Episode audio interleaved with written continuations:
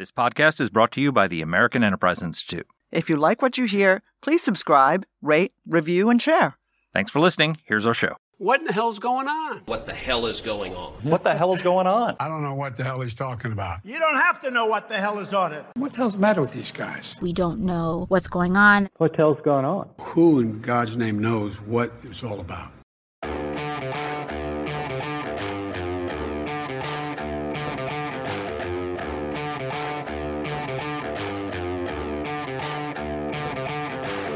Hi, I'm Danielle Pletka. I'm Mark Thiessen. Welcome to our podcast, What the Hell is Going On? Mark, what the hell is going on this August? So, most of our listeners know that we normally take the month of August off. Danny goes off on her wonderful adventures across the world. I'm usually up in Maine or at a hockey tournament or something like that. And we decided that sucks. We, why should we leave you without a podcast for a month? Because we know you're all waiting with bated breath every Wednesday for this thing to come out.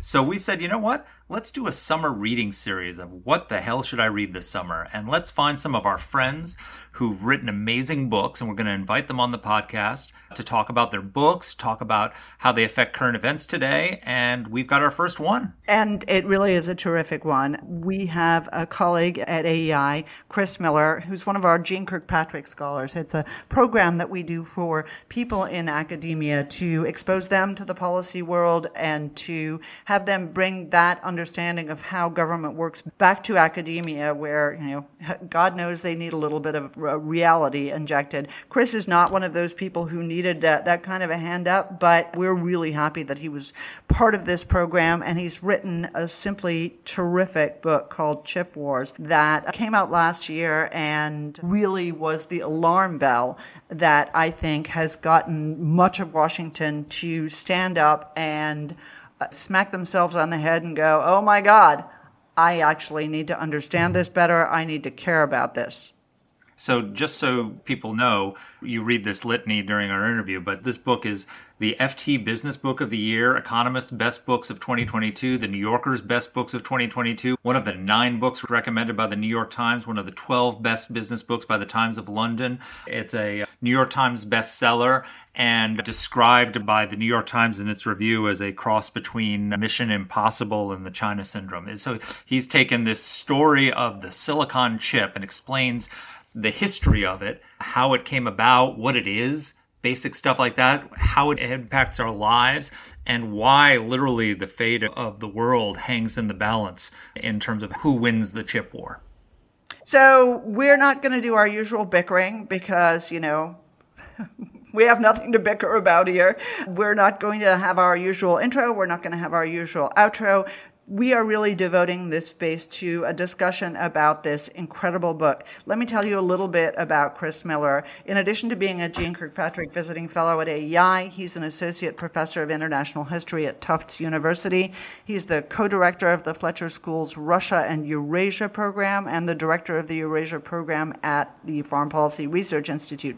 In addition to Chip War, his books have included We Shall Be Masters. That's such a great title. We Shall Be Masters. Russian Russian pivots to Asia from Peter the Great to Putin, Putinomics, power and money in resurgent Russia, the struggle to save the Soviet economy, Mikhail Gorbachev and the collapse of the USSR, and this most recent book, Chip War. Here's our interview. Well, Chris, welcome to the podcast. Thank you for having me. It's so great to have you here. So you've written this fantastic book, Chip War. The New York Times called it a nonfiction thriller, equal parts China Syndrome and Mission Impossible. That's a heck of a compliment coming from the from the New York Times. Tell us about the book and why you decided to write it. Well, I, I started planning to write a book on the evolution of military power, but I quickly came to realize that if you look at how militaries have changed the past half century, it's by applying computing power to every system that they have. And I started studying, well, how is it that we've produced all of this computing power and learned in the process about the semiconductor industry, which is an industry that produces chips in all of our devices, not just military systems, but smartphones and dishwashers and coffee makers, and is one of the most concentrated industries in the world with almost all of the world's most advanced chips being produced in Taiwan. And so there was an extraordinary link between the centrality of chips to our military and our prosperity and the concentration of the industry in a region that is an increasingly tense and geopolitically contested area. Okay, so I am a sucker for every kind of movie. First of all, every movie that ever had Tom Cruise in it. And yeah, I know. It's a source of huge embarrassment to my family.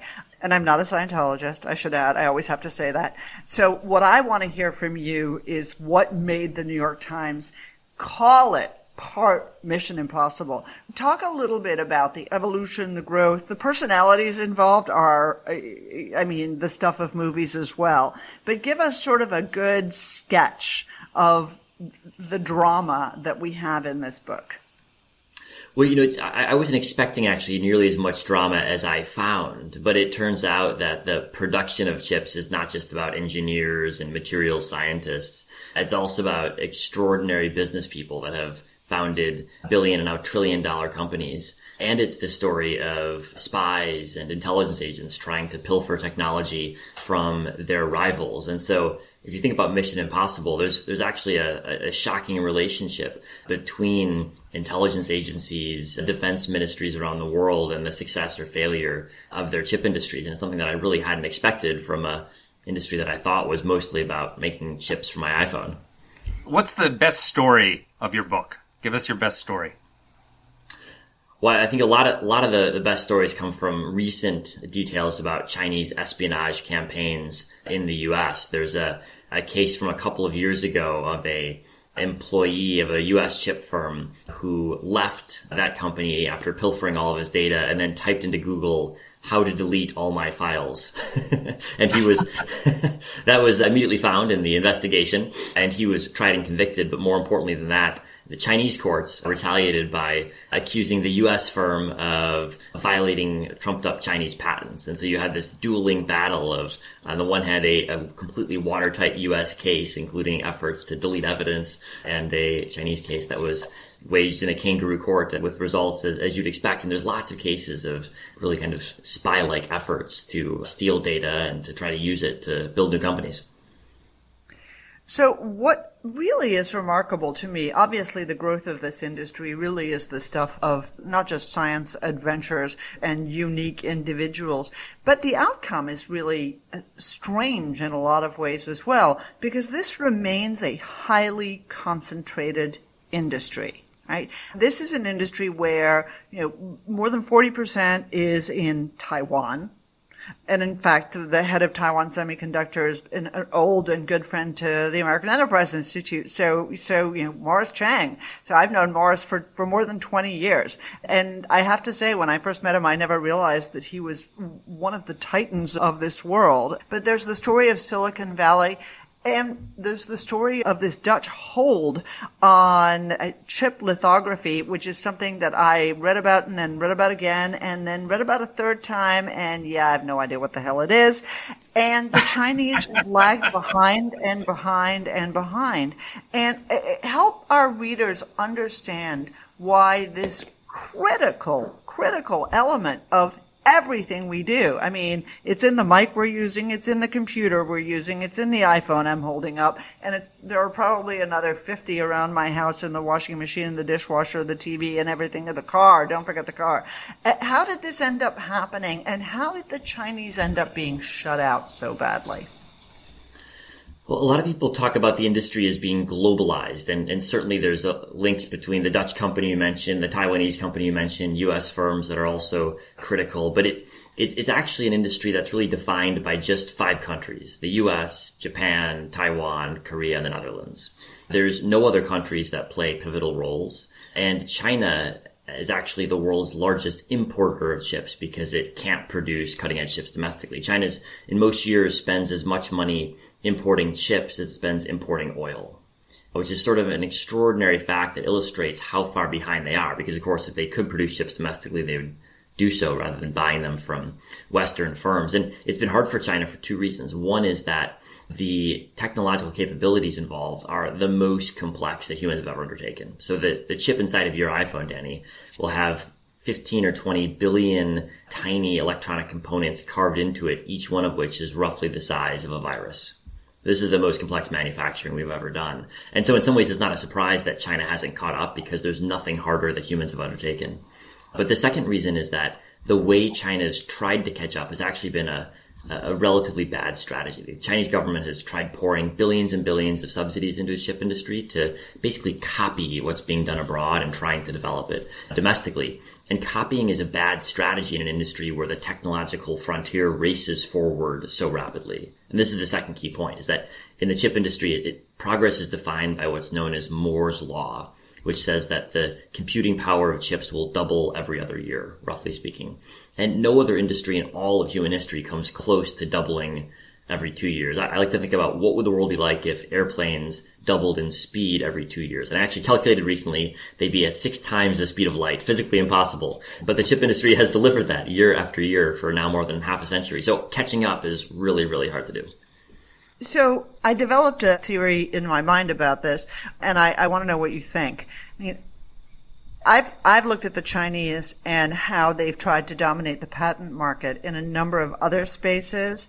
And, you know, they have a sort of a flood the industry approach to it. You know, we'll patent this, we'll patent that. Well, you know, they try to, they try to claim things as early as possible in order to sort of put a stake in the ground. But innovation remains mysterious to them because so much of the intellectual property that has underpinned Chinese growth is stolen. And I wonder if I'm wrong to think that democracies, countries where people are free, countries where there are not managed or centrally planned economies, actually have the kind of fuel that's necessary to actually make Moore's law a reality. Am I being am I being idealistic and unfair, or am I right? No, I, I, think you're right that, that market dynamics are key. And, and I think in the, the chip industry, what's been really remarkable in terms of why there's so much concentration is that there are huge economies of scale. If you build a bigger factory, you can produce more cheaply, you can hone your technology, and therefore win more and more market share. And, and that's something the Chinese have really struggled with because they've got all of these different subsidy programs, each one run by a different provincial governor. And so they throw lots of money at their industry, but these companies don't have any customers. Whereas if you look at Taiwan Semiconductor Manufacturing Company, the biggest chip maker in the world, they're serving all of the world's biggest consumer of chips. Companies like Apple, Nvidia, AMD, they, they all go to TSMC to produce. And so they've got scale that nobody can match.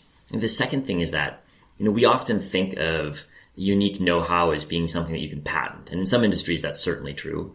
But in this industry, there's certain things you can patent and people do, but there's a lot of know-how that you can't really get a patent on, but is actually critical to your ability to manufacture at scale. And so if you think, what does it take to have the know-how to produce 100 million chips for Apple each year, each one of which has 15 billion transistors the size of a virus on it? You know, that's not a process you patent, but that's a, a type of know-how that's deep in the head of all of the thousands of engineers inside your company. And it's just very difficult to steal, or replicate that type of knowledge. So Danny mentioned that 40% of the world's chips come from Taiwan. I think it's 92% of the of the most advanced semiconductors come from Taiwan. So how did Taiwan become so dominant in the chip industry? Danny mentioned Morris Chang, who fled China from the communists, was working at Texas Instruments and was passed over as CEO of Texas Instruments, how different things might have been if he had gotten that job. But Taiwan doesn't seem to be the most secure place for us to have 92% of the high end semiconductor industry there. How did that happen? And what is this national security threat to us if, if there were a conflict over Taiwan? I, I joked to Morris Chang that TSMC could have stood for the Texas Semiconductor Manufacturing Company had TI made him CEO, but they didn't. That was an error. And he actually left TI after he was passed over for the CEO job and is, was looking for something new to do with his career. And he had an idea for a new type of semiconductor company. Before that point, all chips were both designed and manufactured by the same firm. And he realized that as manufacturing is getting more complex, more expensive, companies weren't going to want to do their manufacturing in-house. And he wanted to be sort of like what Gutenberg was for books. Gutenberg didn't write any books, he only printed them. TSMC, which Morris Chang founded in 1987, hasn't designed a single chip, it only manufactures them. And so companies like Apple, like AMD, like Nvidia, like Google can go to TSMC for manufacturing, and they all do because it's developed this scale to manufacture at very low cost and at very, very high levels of precision such that no one else in the world can match it. And so today TSMC does, as you say, produce over 90% of the most advanced processor chips. And, you know, it's worth noting the most advanced chips are the chips in your smartphone, the chips in your PC, and the chips in the data center that manage and process all of your data. So we're all relying on these most advanced chips every single hour of the day. And it does create risks because, of course, China's military power grows and grows. Xi Jinping's volatility grows and grows. And the risk that China tries to blockade or maybe even attack Taiwan, I think is meaningfully higher today than it was a decade ago. So let's imagine a military conflict over Taiwan where the Chinese military, let's say, blockades Taiwan and there's no chips coming out of Taiwan. How does that impact us? Well, it would really be economically catastrophic. If you look back to the chip shortages of the last couple of years, one thing that people don't generally realize is that the, the chip shortages of the pandemic era were driven not by declines in supply, but by increases in demand. So the world actually produced more chips each year of the pandemic. More chips in 2020, more chips in 2021, even more in 2022. But demand grew faster. And so in certain industries, like the auto industry, there were huge disruptions. And so in a typical car, there's a thousand chips or so if it's a new car. And car companies found themselves missing just one chip, often cheap chips that cost a couple of dollars, but they couldn't produce the cars that they need. And so the auto industry faced it's estimated several hundred billion dollars of unsold cars globally as a result of the, the chip shortage. Now imagine if we lost access to all of the 90% of the most advanced processor chips that are produced in Taiwan and many more of the less advanced processor chips that are produced in Taiwan. The implications would be far, far worse than the several hundred billion dollars that the auto industry faced uh, the past couple of years. It would be smartphones, it would be PCs, it would be telecoms infrastructure, data centers, but also a lot of goods that don't require advanced chips, but still require less advanced chips, of which Taiwan produces many. Dishwashers, microwaves, cars, toys. Today, almost anything with an on-off switch has a chip inside, often dozens or hundreds, and a huge share of those chips today can only be produced in Taiwan. So I want to come back to something you said before, and I, I also don't want to leave the subject of Taiwan's security alone because it, let me make a little mental note. There are going to be a lot of arguments about whether Taiwan is a country or not and whether the United States should defend Taiwan or not. Now, I happen to admire and like a lot my Taiwanese friends and the Taiwanese government, and so I don't want to abandon them. But actually, this isn't a sovereignty question. This is actually a national security question. So I want to stick a pin in that. But I want to come back to the question of subsidies and ask you about the CHIPS Act. So the Biden administration has touted the passage of the CHIPS Act as a huge progress, as a pillar of Bidenomics, whatever the fuck that is. And I know we have a we have an explicit rating, and I often feel moved to do it when I talk about Biden's economic plans. But our own Derek Scissors has been very critical of it and talked about not just the problem of subsidies, which you were just talking about as a problem for the Chinese in their effort to replicate us, but also the fact that the Chinese are integrally part of our supply chain and that the chips, the CHIPS Act doesn't actually exclude them from that in any way. So can you just explain that in a way that, you know, Mark could understand? So, so, I think there are, there are two issues that we're trying and, and only doing a decent job of grappling with. The, the, the first is that there's not a level playing field for for chip investment. And so what's happened over the past 30 years is that governments, especially in East Asia and in quantitative terms, the most important is China, have been throwing billions and billions of dollars at chip firms, both Chinese chip firms, but also global chip firms to invest in China. And so there's been great studies done over the past couple of years finding that U.S. semiconductor companies received more money in subsidies from foreign governments than they did from the U.S. government. And so if you ask why is there less chip making in the U.S. today than there was 30 years ago, know, that's pretty clearly part of the answer. And in, in theory, it would be great to have the WTO or some sort of uh, deal between different governments saying none of us are going to subsidize, but that's just not the world we live in. And so the reason Congress passed the CHIPS Act is partly with that in mind. It was sort of an effort to level the playing field, given that all other efforts to restrain other government subsidies, especially the Chinese governments, hadn't worked. And the effect had been to encourage U.S. firms and other countries' firms to move production to Asia and especially to China. So that, that, that was sort of one problem. The, the second problem is the deep interlinkage between the entire US electronics industry and, in, China. And this is especially true when it comes to assembling devices. So you, know, you produce your chip for your smartphone in Taiwan, but in most cases that phone is still assembled in China. And these are, are two related but different issues. I think that the CHIPS Act does do something to level the playing field. It says if China is going to pay you to build a factory in China, we're going to offer something roughly comparable so that you don't feel a huge need to move all your production to China. Now there's you know, inevitable problems with programs like this. They always get politicized. This is a, a, problem of every industrial policy program. And we've seen the Commerce Department not only focus on chip investment, but also green energy and childcare and tacking on other requirements, which I think, you know, is, is a distraction from what the, the, the real goal ought to be, which is creating a level playing field that doesn't disincentivize firms from investing in the U.S. But I think Derek is right that you know, even if you get a level playing field, that is only a small uh, part of the solution when you've got every U.S. tech firm deeply reliant on assembly in China. And we've seen some moves, I think, by firms who are looking at the landscape, getting nervous, moving production to Vietnam, moving to Thailand, moving to India. But the rate is slower than I think we probably need for security reasons, just because today every trillion dollar US tech firm could just simply not operate without chips made in Taiwan and assembly of their devices in China. So, how do we do it right? I mean, it seems to me that there's a national security imperative for us not to be to to, to repatriate some of this production.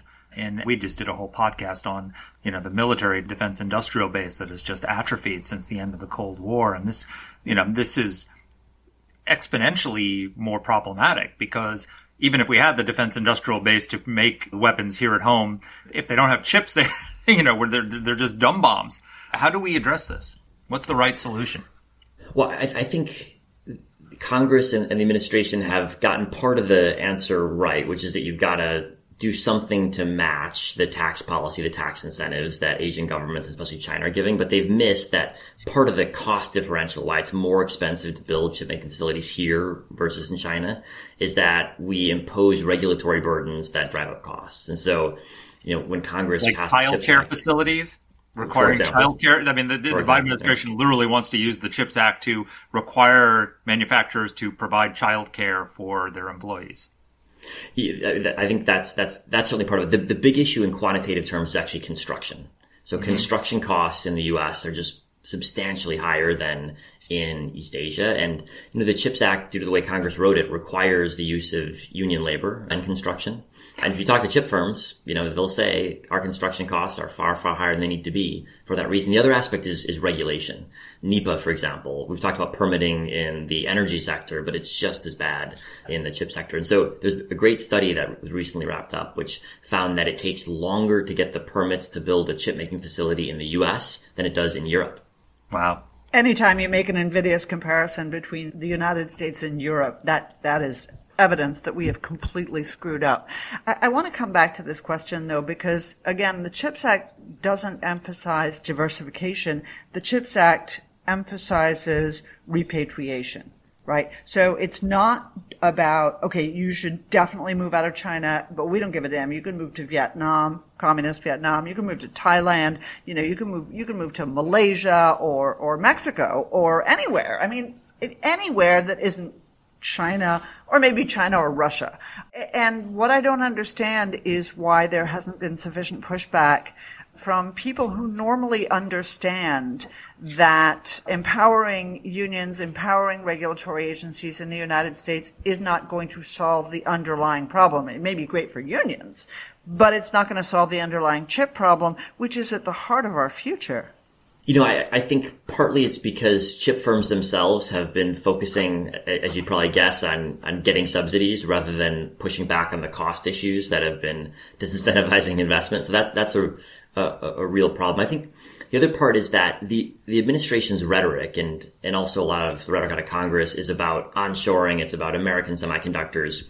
When you look at what the industry is actually doing, though, it's doing exactly what you're recommending, Danny, which is to say, let's move production to other countries. Let's actually increase our investment, increase our trade links, increase our, our, our tech transfer between allies like Japan, like Europe, like Korea, like Southeast Asia as well. And so I, I think there's a, a mismatch between what the administration is actually talking about, which is you know, ribbon cutting on big factories in, in the US, which is, you know, what they want the news cycle to be about, what companies are actually doing, which is making their supply chains as efficient as possible while also dealing with the over reliance on China.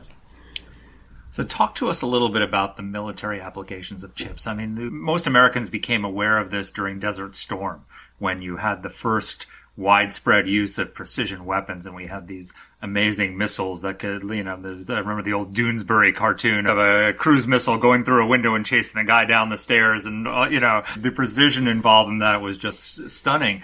And precision weapons have really taken over warfare. Talk to us about how we've become so militarily dependent on chips and how they've enabled American military dominance.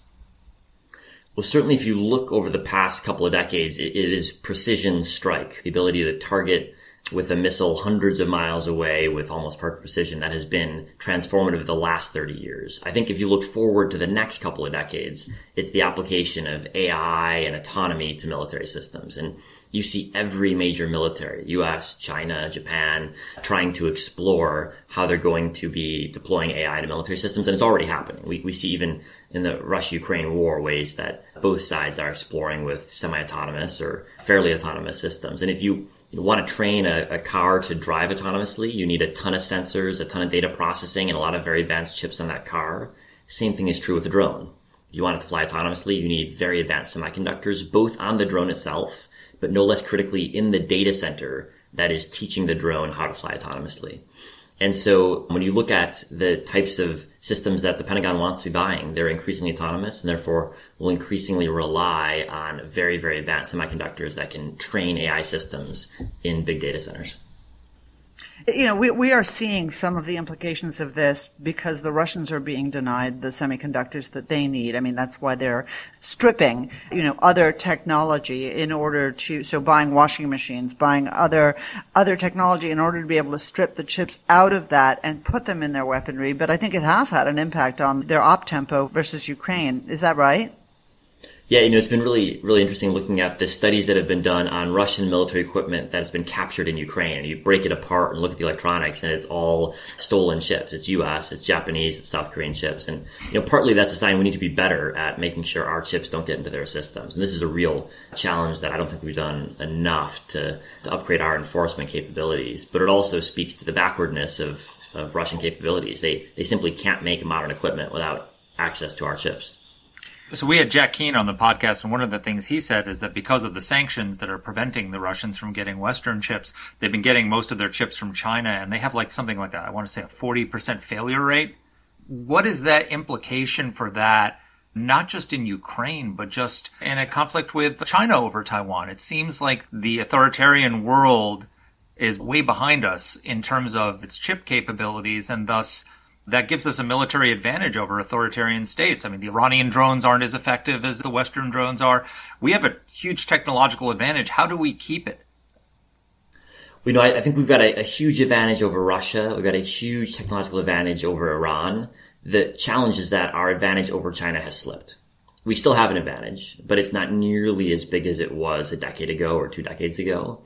And that's precisely why this issue has become so much more critical right now. It's that we need to fight harder than ever to keep our advantage and to stop China from using US technology and tools and software to build up its own chip industry. Because the reality is that China used to be 10 generations behind in terms of the chips it can produce, but now it's only three or four generations behind, depending on how you calculate. And if it can access some of our chips by smuggling, it can get closer and closer. And so that's really the issue is that as China's military spending has grown, simultaneously its tech capabilities have grown too. They're not as good as ours, but they're getting closer in a way that makes me pretty nervous.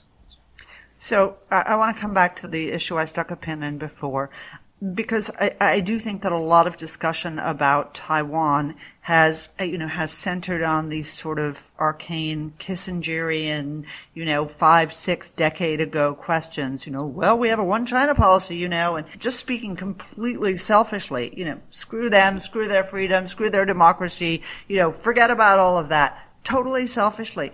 How do we picture a, what happens? Mark sort of asked you a version of this question, but what happens if next week Xi Jinping decides it's go time and we're obviously not ready no matter what, what are the implications for our economy at that moment?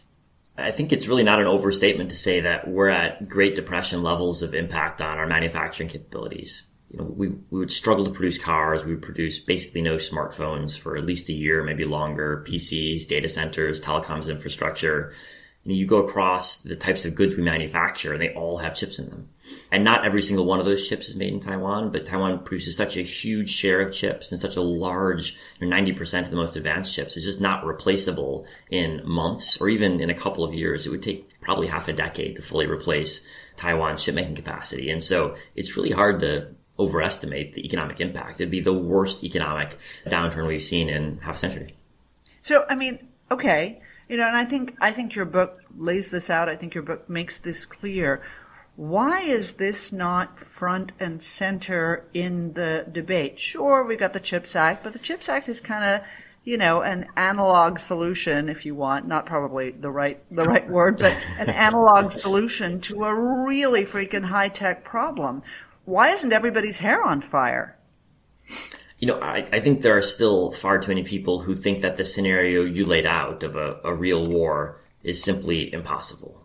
a lot of people just think it, it couldn't happen. The cost would be too large. And, and I'm always struck by talking to people in the, the tech sector, including companies that are fundamentally 100% reliant on production in China. Well, well, why aren't you a bit more diversified? And I still hear a lot. Well, it's, it, they're not really going to do it, are they? It's not really conceivable. Doesn't Xi Jinping, isn't he really focused on GDP growth? Well, you know, I don't, I don't see evidence for that, but there's a lot of people who haven't gotten their heads around the risk. I think the second thing to note is that, you know, if you ask yourself, what should we do about the fact that Taiwan is such a critical producer of chips? You know, part of the answer is we should be defending Taiwan more successfully. If you ask yourself, what's the best way to ensure ourselves against Xi Jinping deciding to go to war? It's deter him from doing it. It's building up our military capabilities. It's making sure he knows he would lose. I think the big problem is that 20 years ago, everyone knew. We knew, the Chinese knew, the Taiwanese knew, if there was a war, who would win. And today there's a lot more uncertainty around that question. And I worry that Xi Jinping on certain days of the week might think that if there were a war, he would win. And that's the, that's the uncertainty that drives, I think, this risk. So we had Admiral Jim Stavridis and Elliot Ackerman on the show talking about their book 2034. And one of the things that they predict is that China would be able to disable our advanced technology in a way that we would go analog. we would be forced to go analog and how, you know, they're not even teaching celestial navigation in the naval academies anymore. how vulnerable does this dependence on chips make us? In the sense that, you know, we've lost the ability and maybe even the AI revolution will make us even more dependent. How vulnerable are we to the fact that we could lose our access to chips or the functioning of our chips? And what is the national security implication of that strategy? Yeah, it's, it's, it's a huge issue. And as China makes more and more low end chips and as more and more low end Chinese chips make it into our systems, into our dishwashers, but also cars and airplanes, that risk grows. And I, I think we've spent the last decade learning about cybersecurity risks and at least trying to address some of them. We've got companies that specialize in cybersecurity no one has put any effort into hardware security, securing the chips that all of our computers rely on. There's very little focus on that. Companies don't think about it. The US government has put a little bit of thinking, but not much into it, and it's a huge problem. The, I think the challenge is that there aren't great techniques for mitigating these risks. And so what I think we're going to end up doing is just moving towards more of a blanket ban, saying we don't want any Chinese components in critical systems because we can't verify whether or not they work as they're supposed to. Right, except for the fact that, as you know, as you said and as Derek said, what that means is not clear to everybody, right? So you can say we don't want Chinese critical components, much like you can say I don't want China making my my antibiotics. Okay, well then we should definitely make the antibiotics in Lordstown, Ohio. Marc, Marc loves using Lordstown, Ohio is like the everyman town. We should definitely make it there. Uh, oh, okay, except for the fact that all of the key ingredients to actually manufacture it still come from China. And they might pretend it comes from India, but actually it comes from China. Until we address every part of that, we are as vulnerable as we were at the get-go. Or am I misunderstanding this? No, I, think that's right. You're starting to see companies undertake really detailed studies of their own supply chains, learning things about their reliances that they even didn't know when they started. In the past couple of months, we've, we've seen major announcements from companies that make PCs like Dell or HP that they're beginning to shift their assembly outside of China and deliberately try to reduce their reliance on components from China. Precisely for this reason, because they're getting customers asking them, how do you know your Chinese made components work as expected? And the reality is no one can answer that question with certainty. And so they're beginning to shift not just their final assembly, but all their component supply outside of China as well. Talk to us a little bit about contrasting the nuclear arms race with the Soviet Union with the chip race with China today. Are there some analogies that we can draw from our experiences back then and how do they impact the chip race today? Because I think it's probably as consequential for the future of peace and security in the world. You know, it's interesting. I think in some ways the chip race is even more complex because nuclear weapons didn't change all that much. There was, there were fission weapons, there were fusion weapons, delivery systems changed a bit, but actually the rate of change in the chip industry is even more rapid. And so it's going to be harder for any country to stay on top because you've got to constantly be pushing forward your technology, doubling your capabilities every two years. And the good news is that US firms have been great at waging this race. They've been on top by many metrics for decades in a row. The bad news is that China's putting many billions of dollars into catching up and it's using all of its power over supply chains to coerce US firms and Japanese firms and Taiwanese firms to transfer their information. So we've got to, you know, wage this struggle not only in terms of how do we apply it to defense systems, but also how do we understand the risks in the economy, the risks that firms face as they're pressured by China to turn over technology. You tell a great story in the book just about the priority that China puts on on its chip manufacturing. The story of their company YMTC, which just happens to manufacture chips in Wuhan. and then Wuhan got locked down, but YMTC didn't. Tell us tell us that story in the, the middle of the earliest stages of the pandemic, when Wuhan was at the epicenter, there were special trains that were chartered for YMTC employees to go in and out of the city. When everything else was shut down, YMTC was still able to operate because it was seen as such a priority. And I think it's a great anecdote for just how focused Xi Jinping and the Chinese leadership are on this issue. And he's made a series of very high profile speeches saying this is the core technology that he wants China to find a way to produce domestically. And they know they're far behind. They know they're reliant on lots of chips made in Taiwan with US technology and they're desperate to find a way to domesticate it and to reduce the reliance on us without sounding, you know, self-congratulatory or excessively fawning here, you know, when you joined us at AEI as a as a Jeane Kirkpatrick scholar, you know, one of the things you said to me well-known tech expert Danielle Pletka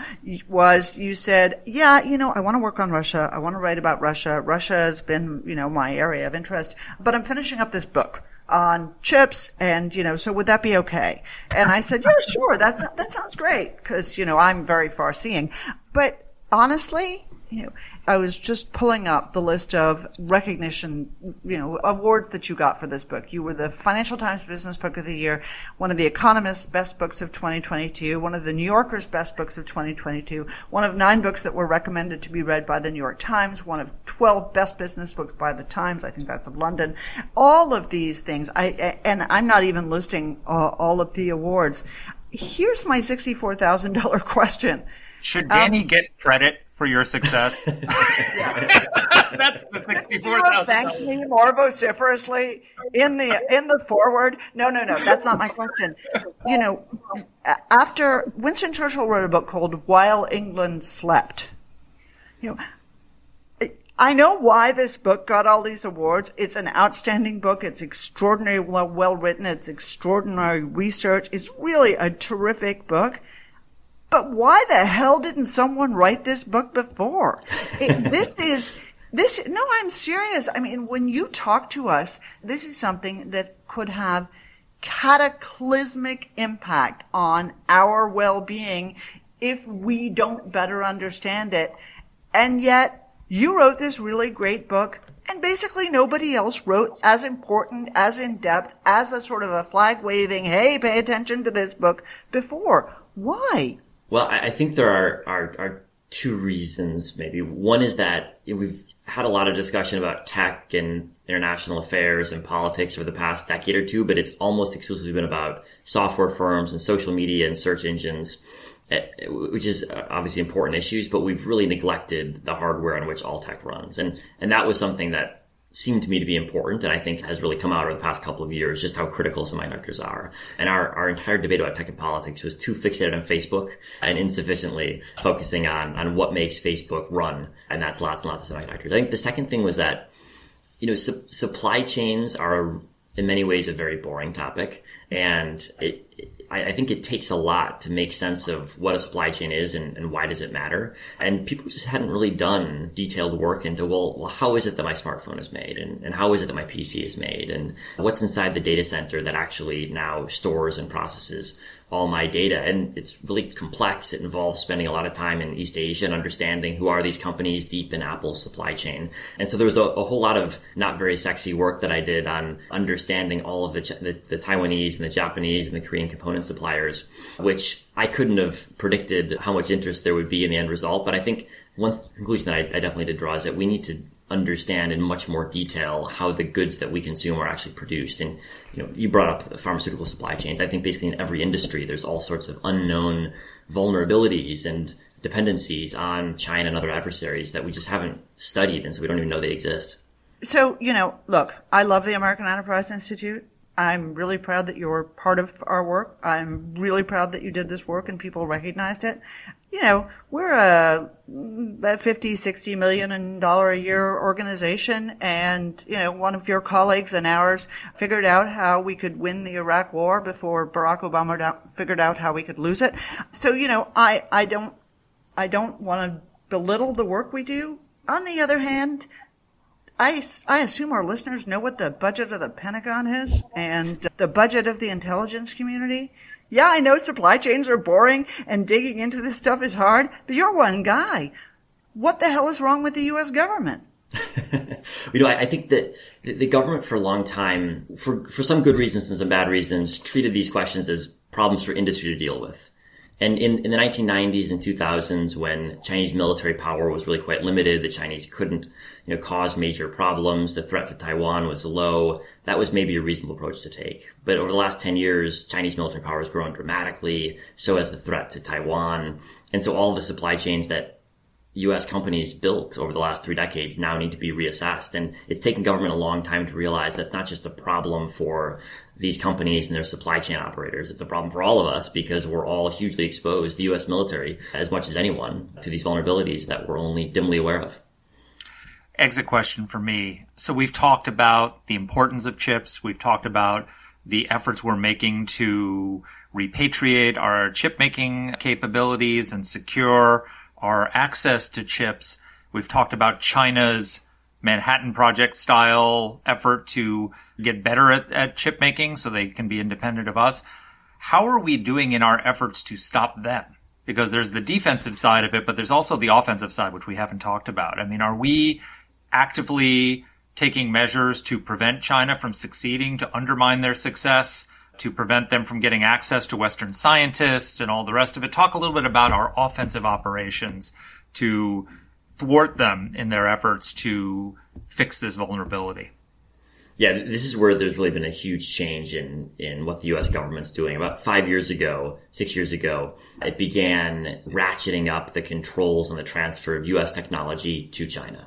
The types of machines that make semiconductors, for example, as well as certain types of advanced chips and equally importantly, it got allies like Japan, like the Netherlands to implement similar controls. And so five years ago, you could import basically any type of advanced chip making tool you wanted to China with very few questions asked. And today it's vastly harder to import not just the cutting edge, but also one or two generations behind the cutting edge. So we're making it really tough for the Chinese to access anything close to the cutting edge. And I think that's, that's the right approach because for too long we were very, very supportive actually of China's technological catch up. And thanks to that, they caught up to a substantial degree. And it's only really the past five years where we've turned around in a really big way and said to China, no, you can't use our technology to pursue your own catch up strategy.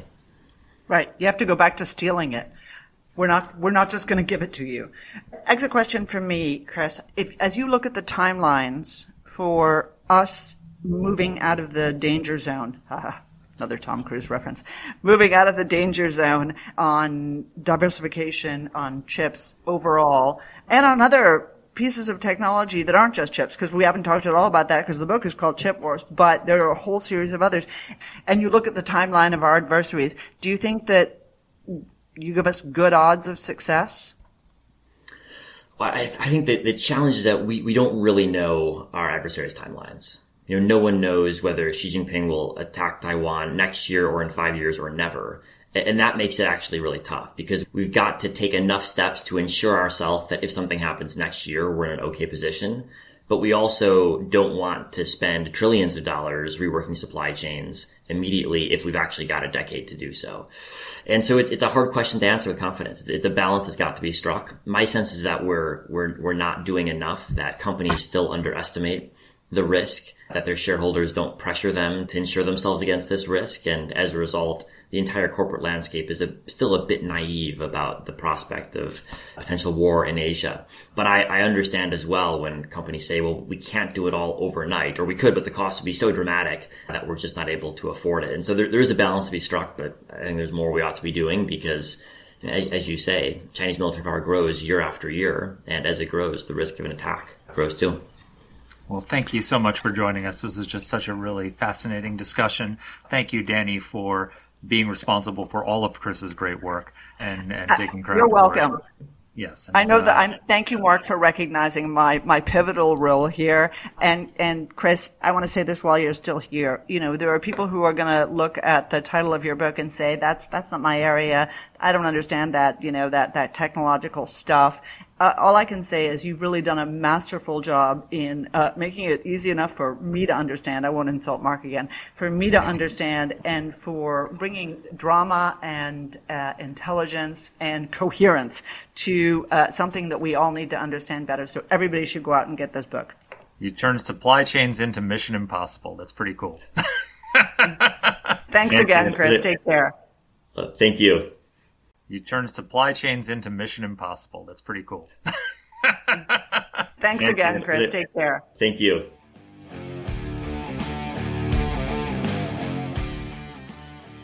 Let us know what topics you'd like us to cover. You can get in touch with the show by emailing us at whatthehell at aei.org. Or you can reach us on Twitter. I'm at dpletka. And I'm at Marc Thiessen. That's Marc with a C. Please rate and review the podcast. If you like the show, please subscribe, share it, comment on Apple Podcasts, or wherever you're listening to this. Thanks for listening.